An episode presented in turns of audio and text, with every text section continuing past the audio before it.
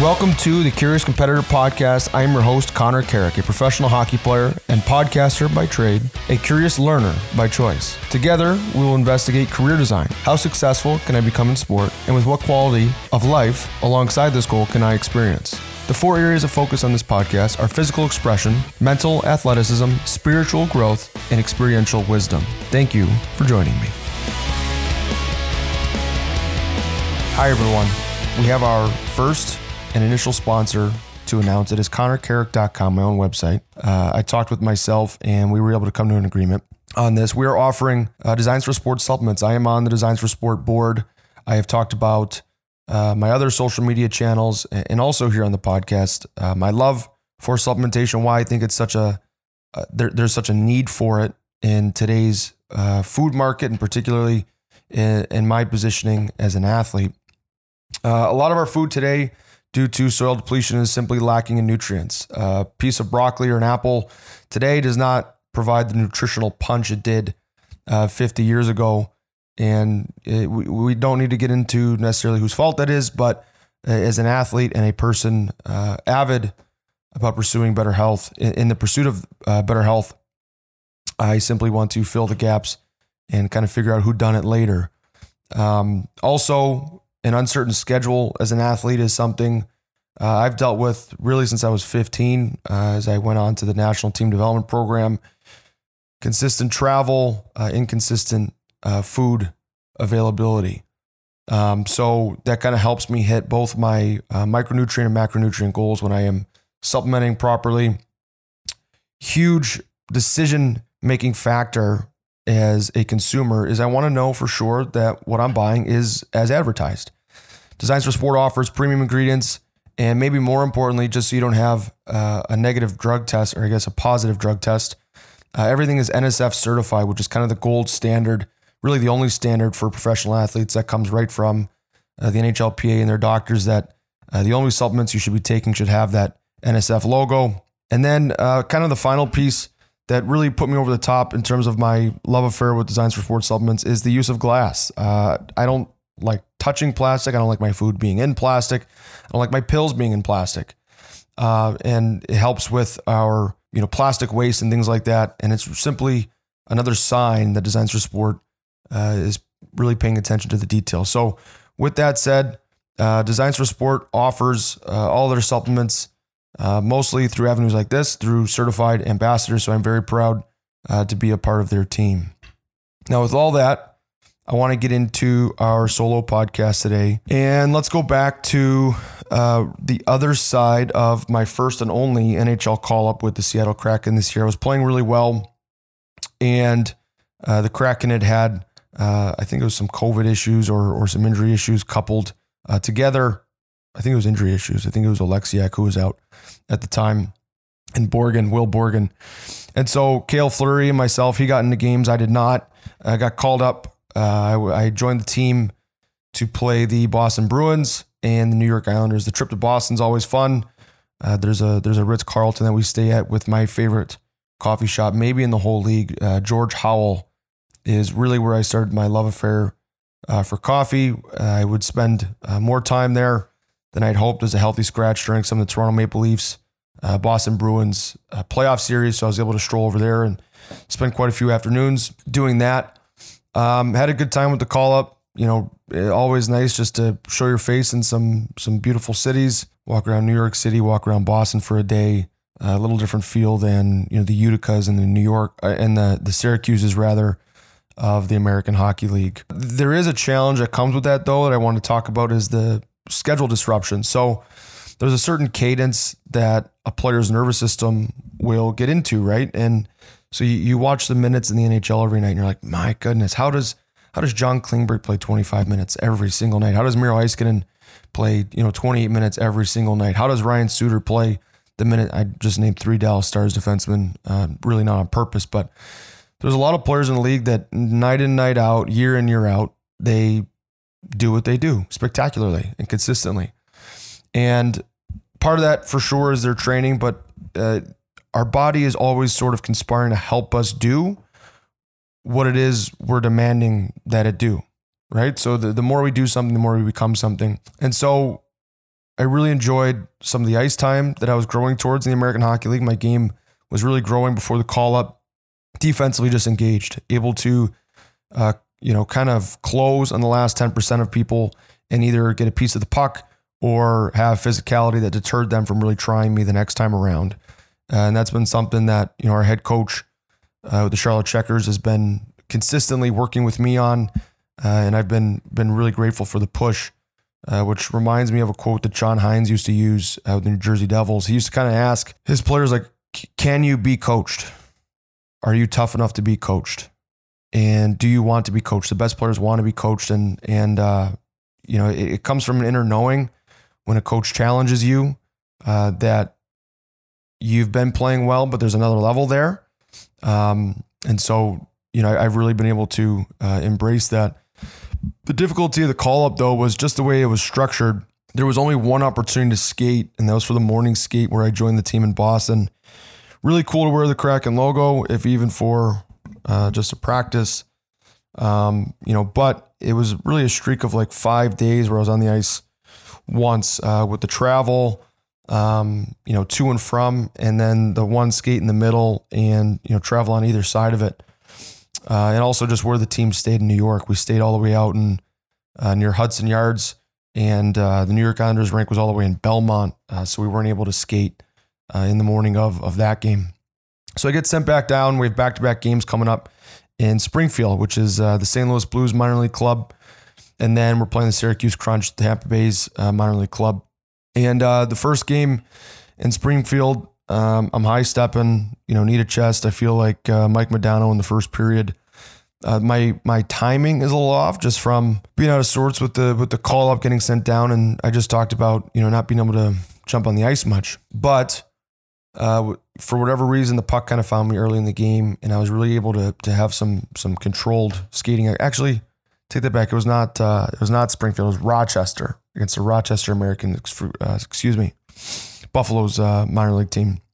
Now, I really wanted to play well against this team, just kind of a, a thread as an American League player. You're always trying to uh, impress. You never know who's in the stands at night. Uh, but Buffalo's had quite a bit of volatility in their lineup. Um, Don Granato, their head coach, was at the U.S. development team uh, as the younger coach. He was the, the coach of the 95s. I played for the 94s uh, with Danton Cole. So there's a little bit of familiarity there. And anytime you're playing against a team that's, you know, frankly looking for answers uh, in their NHL lineup, you want to play well. So, you know, come out, uh, moving really good. Puck's kind of finding me early. Couple uh, early entries, and I want to tell a story about how to engage with uh, the referees, or I guess how not to. And then, frankly, I just thought it was uh, pretty humorous. So I'm, I'm entering the zone early in the game I get over the blue line and I get the puck kind of knocked off my stick. There's a there's a slash. I think it's a slash. Then I lose the puck. One of them I get it back. One of them I don't. Uh, so you know I, I, gave away the ending here. It happens again like the next shift.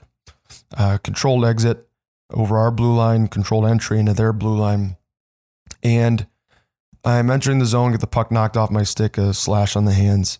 And so I change after the shift. And for whatever reason, you know, I was I was kind of hot about it, and just to get myself into the game using kind of the Brad Marchand approach, uh, I was a little vocal, and I just told the ref, you know, hey, you missed a slash. I didn't swear at him. Um, I was on the bench; he was on the ice right near me. It was shortly after, so I thought the ref would remember the play, and the ref, frankly, told me to shut the f up, shut the fuck up. And I didn't like that.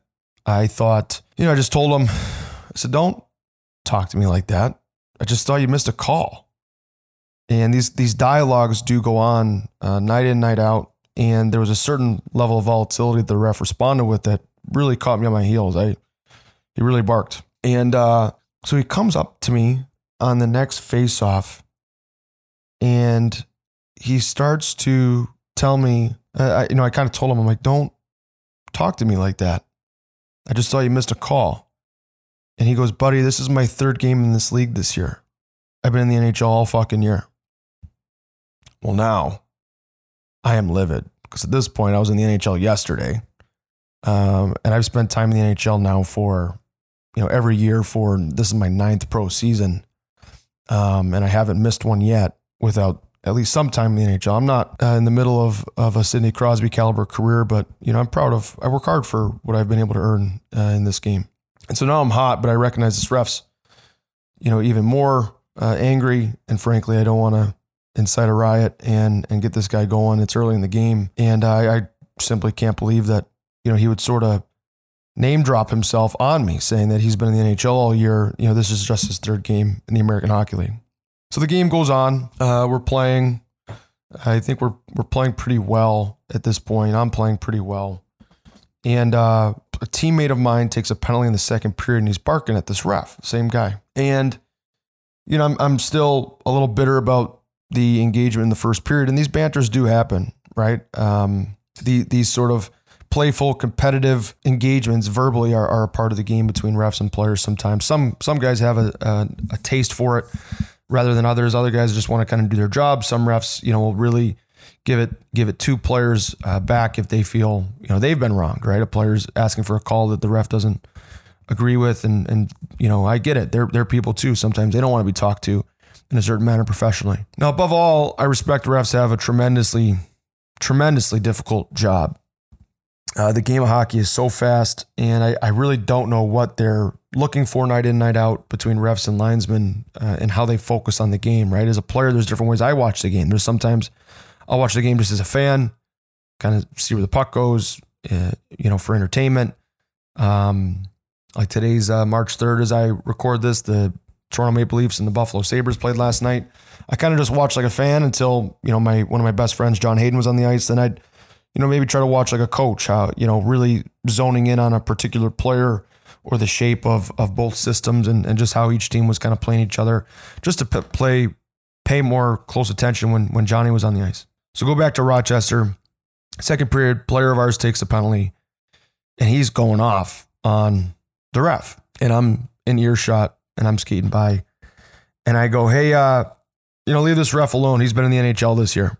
Sort of, you know, taking a poke at you know what he had said to me in the first period, and uh, you know the ref dings me up for a 10 minute misconduct, which I've, you know, from, from a verbal standpoint, never had ever, I don't think, in my career, all the way back to junior hockey. I've never uh, received a, a verbal game misconduct. I've done other things, you know, after the whistle or after a period and things like that and gotten misconducts I deserve. But, you know, this one I was really shocked because I, you know, I frankly didn't swear at him. I didn't, uh, you know, go at him for, you know, usually refs will kind of give you a warning and say, hey, you know, that's enough and if you say one more thing, you're in trouble. So I sit for my 10 minutes. You know, I'm not thrilled about it.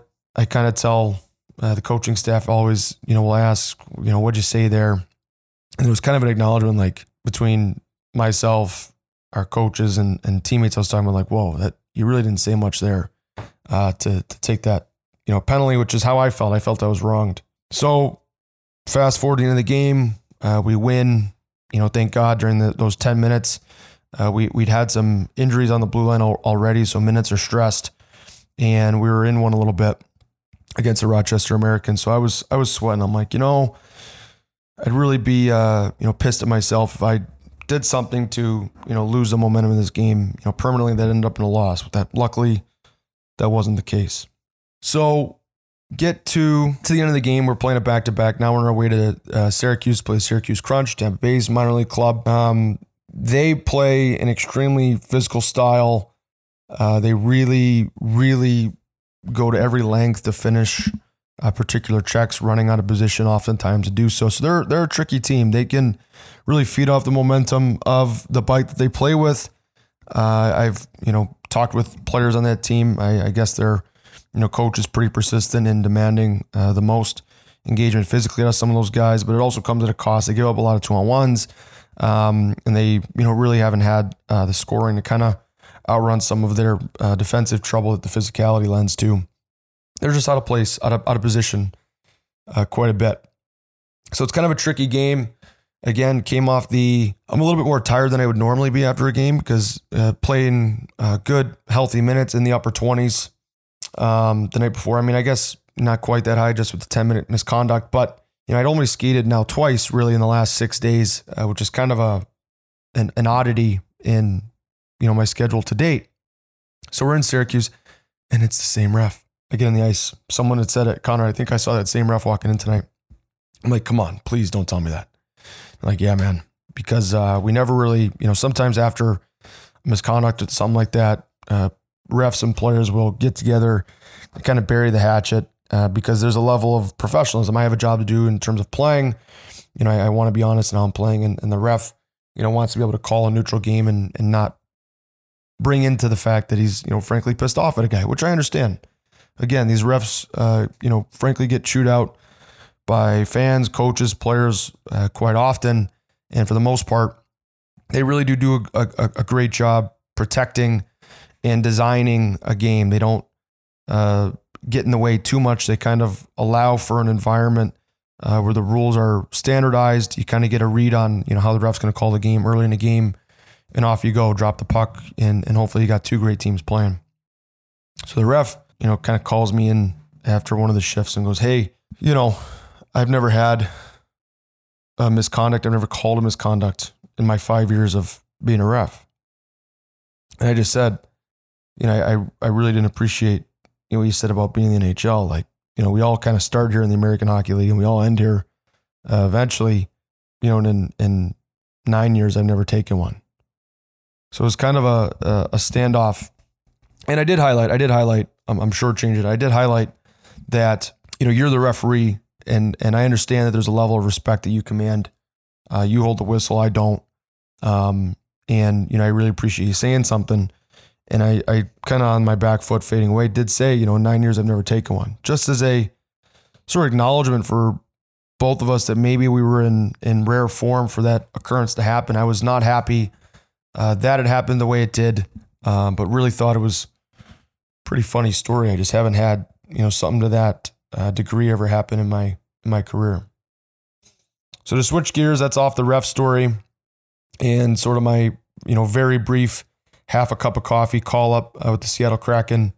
Wanted to talk about uh, what elements are intact when the team is going strong. We just got off a break where the Charlotte Checkers were going really, really well, and then we lost. I think it was three or four in a row um, before I ended up uh, leaving the team for a little bit. Uh, everyone tends to settle into this is what I've written down here. Everyone tends to settle in to their ability to check and play the system, and, and they're comfortable keeping the score as it is and also everyone in your lineup is ready to game break. Uh, and I use the quote here, it, you know, that before draws, there's the feeling that uh, during important periods of the game that it's not just another face-off. So to, to, let's highlight that. What does that mean when it's not just another face-off? Uh, power plays happen in a game, penalty kills happen in a game. When a team is going really good, the five or the four players look on the ice and go, okay, we know, you know, as a power play, there's anywhere from an 18 to a 30% chance just based off, I don't actually don't know what our power play percentage is this year, uh, that we can score and start to separate the game. On the penalty kill, you recognize that threat as well, right? And so uh, there tends to be this settling into uh, the special teams. Those can be such a swing, especially in the American League, uh, where it's just difficult sometimes for the premier talent of the league to to get away from um, you know, the defensive energy and demands uh, that every team plays with every night and consistently score.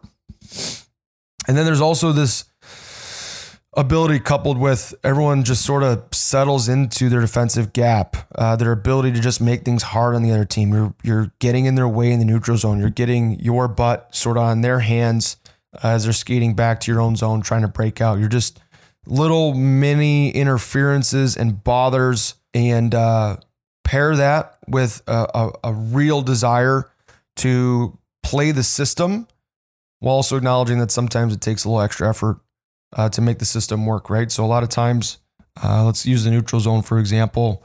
Uh, in Charlotte, we want to go right up. This isn't a secret. A lot of teams want to do this. They want to kind of avoid the slow horizontal play, the lateral play, the D to D play that allows uh, the neutral zone forecheck from the other club to sort of organize and get set up and and look around and try and find their guy. You want to create a little bit of chaos. Use your uh, tracking speed, your back checking speed to create gap from your forwards from their away from their defensemen. Hopefully, their defensemen are changing, thereby delaying their ability to set their gap even further. And then our defensemen be able to go right up and be able to play fast. But sometimes, uh, if their players are staying on the ice, everyone can kind of be in the right spot, Uh, but defensively, if they're able to be a stick length away, you'll you'll go to make that right up play as a defenseman, and uh, your forwards will have someone you know kind of draped all over them. Versus when a team's going really well, there's a hunger to take that additional step. There's a hunger to get away from their check and play the system, yes, but also uh, take the extra initiative needed to make the system hum. And so that's where I think uh, we were going really well. And then, sort of vice versa, uh, on the last little skid, there's just a, a lethargicness. Is that a word? A lethargy, rather, that tends to settle in where everyone kind of knows their spots. Everyone has a, a desire, you know, to execute on their read. They read on the ice where they want to be. Uh, but for whatever reason, you know, the extra effort, the the final 10%, as I was talking about earlier, this isn't available physically or mentally. Either you're too occupied uh, with your previous read that you haven't moved on your awareness of the next, um, or you know defensively, there's just a little shyness. You're not as hungry for physical altercations. You're not as sharp in terms of how you're able to influence defensively. So, for example, uh, I'm a right defenseman, so a lot of times I, I have to defend my right corner once they establish offensive possession. So I kind of play off the back post, the right post if the puck's uh, to my left, so their right defenseman would have it. And then if the puck gets rimmed around or goes to the left D man for them, and then enters my side of the ice, now it's go time, right? And I'm kind of like a like a snake or, or like a tiger, like I'm I'm hunting, I'm hanging out in the weeds, ready to explode and, and get a puck back uh, and influence that way there's a there's a sneakiness, uh, a hunting uh, feeling that that comes over you. Well, sometimes there's a just get through or a, a bit of hope that you're you're cheating or you're hoping that they end up uh, kind of getting the puck to you. And this was the experience that we just had, or I, I felt like was existing in the game. Uh, for example, we got smacked pretty good on the road against Providence. Um, the Boston Bruins, uh, the Providence Bruins, the Boston Bruins uh, minor league team. And they're one of the premier teams in the league. Uh, definitely in our conference, they you know have great uh, forward size, and they were just really clear in how they wanted to play, and we weren't offensively putting them in the positions to be tired. So we are playing against fresh offensive players all the time, and we were just finding ways to extend their their possession, and uh, so that's just kind of a a contrast point between uh, why teams and our and our team in particular, uh, when we're going good, what is the what are the footprints that can can show why, and when we're not going uh, so good.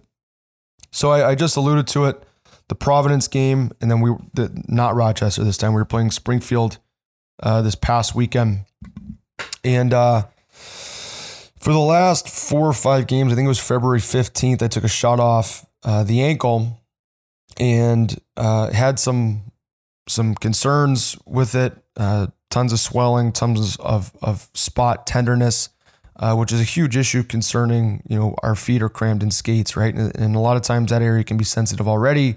Now you add in a soft tissue or potentially a bone injury into that area, and, and you know you've got all sorts of of a, of a proper recipe to to not be skating very well, which was really bumming me out because the previous uh, three games were included a series against Wilkes-Barre uh, Tuesday, Wednesday. That was the 15th, 16th of February, where we played Wilkes-Barre. This is when it happened on that Tuesday night in the in the first period.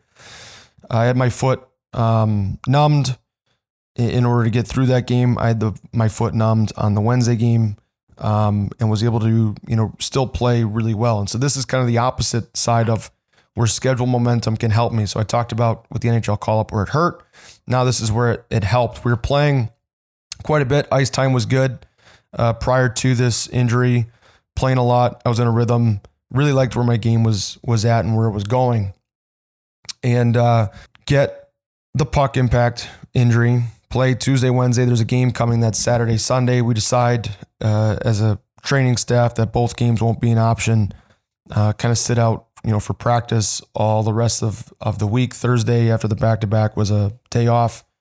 Going to practice Friday, play Saturday, play Sunday. Decide to play Sunday. Uh, again, using uh, whatever it is we need to do uh, to numb the area, and that was responding well. Like I was able to, to kind of pack it into a boot. I was able to use you know some gel padding and things like that, and be able to play. Uh, but after that game, and all through the next week of practice, really struggled to be mobile. Um, escape became more and more difficult uh, to tolerate uh, with or without, you know, sort of pain medication and numbing. Go all the way into Providence. You know, really, I'm not able to solve this riddle. Uh, going to Saturday against Springfield, it's even worse. And I, I hate to do it.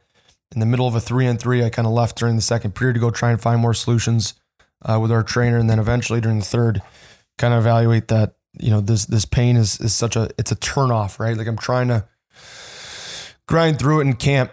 So now fast forward to you know further imaging, uh, MRIs and things like that. Um, good news, you know, a lot of teams, uh, myself included, don't want to get too much into injuries, but it looks, you know, more like a a day to day or a week to week thing versus uh, something that'll will be more long term, which is really encouraging because uh, I've broken uh, my other ankle uh, before and missed, you know, I think it was 14 weeks or or 15 weeks with the Dallas Stars, and it really, at this point, you know, could be season ending if that was was the circumstance. So I'm you know, beyond grateful that that's not the case.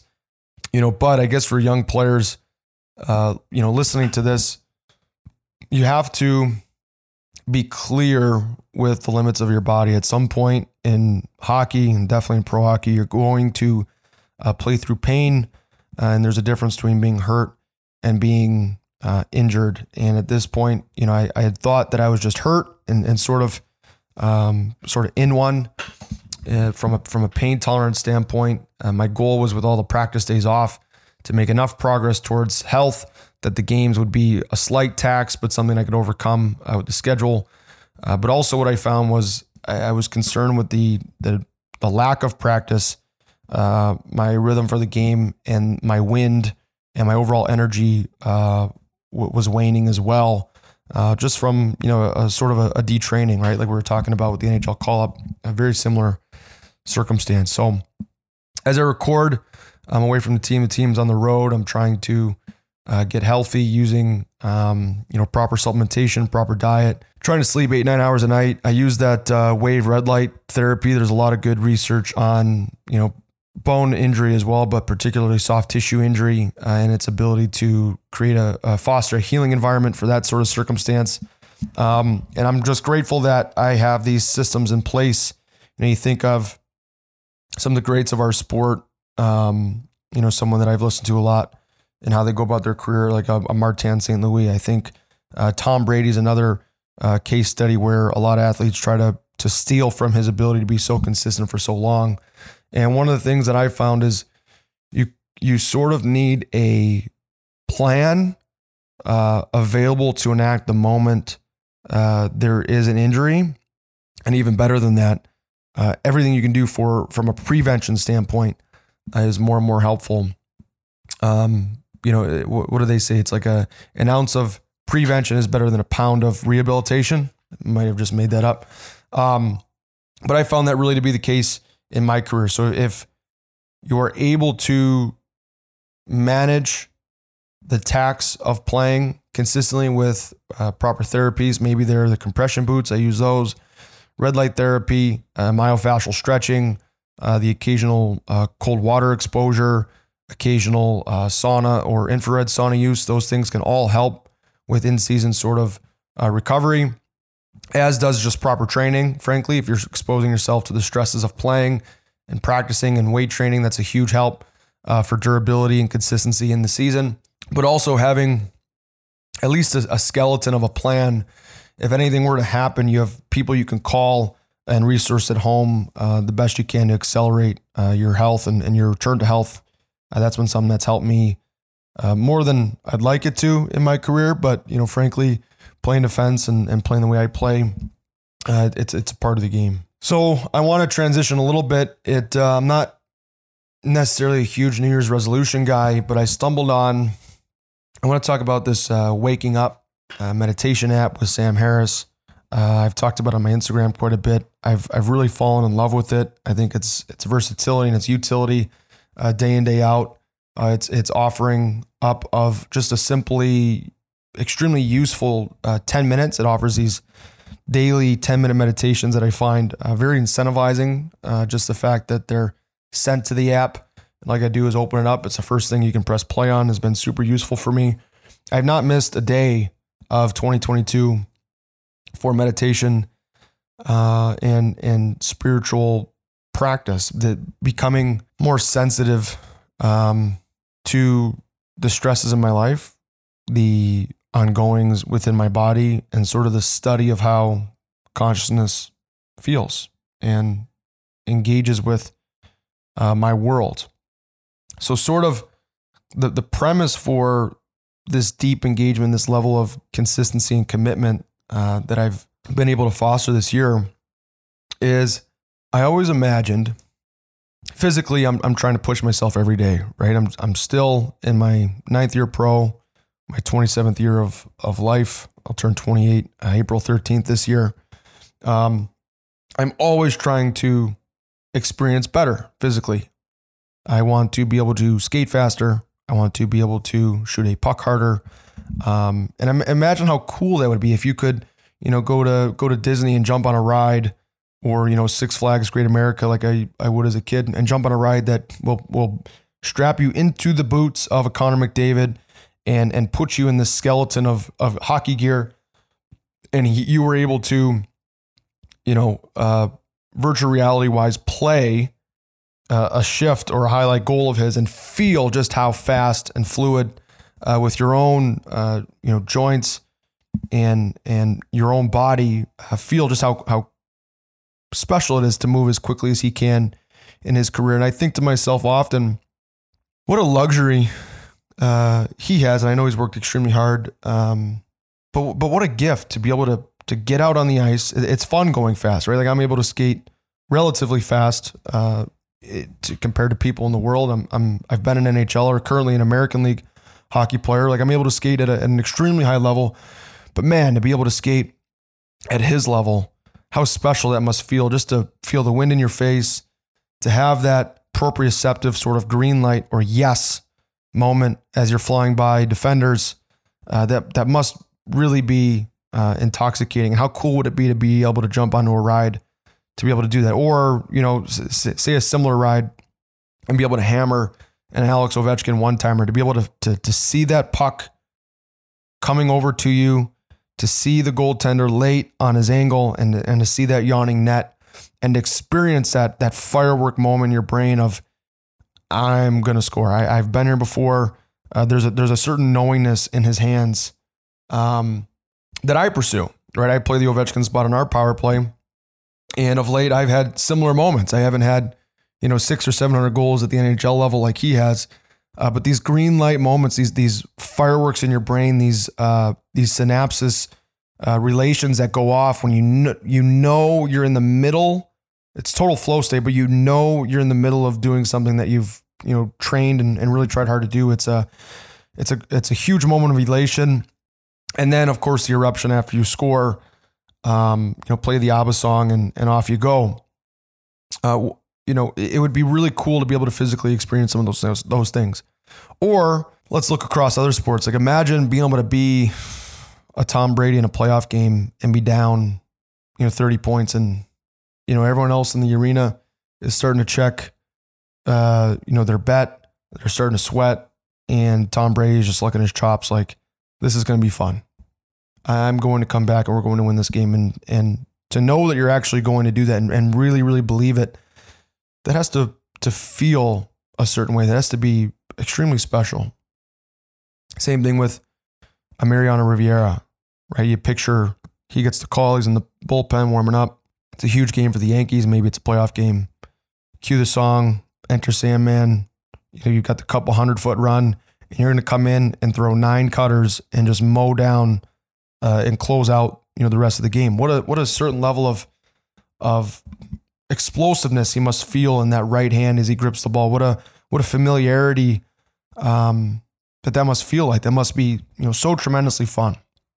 And so as athletes, as hockey players, as pro hockey players, as a young hockey player, that's what you train for. You that's what you physically go through the reps of.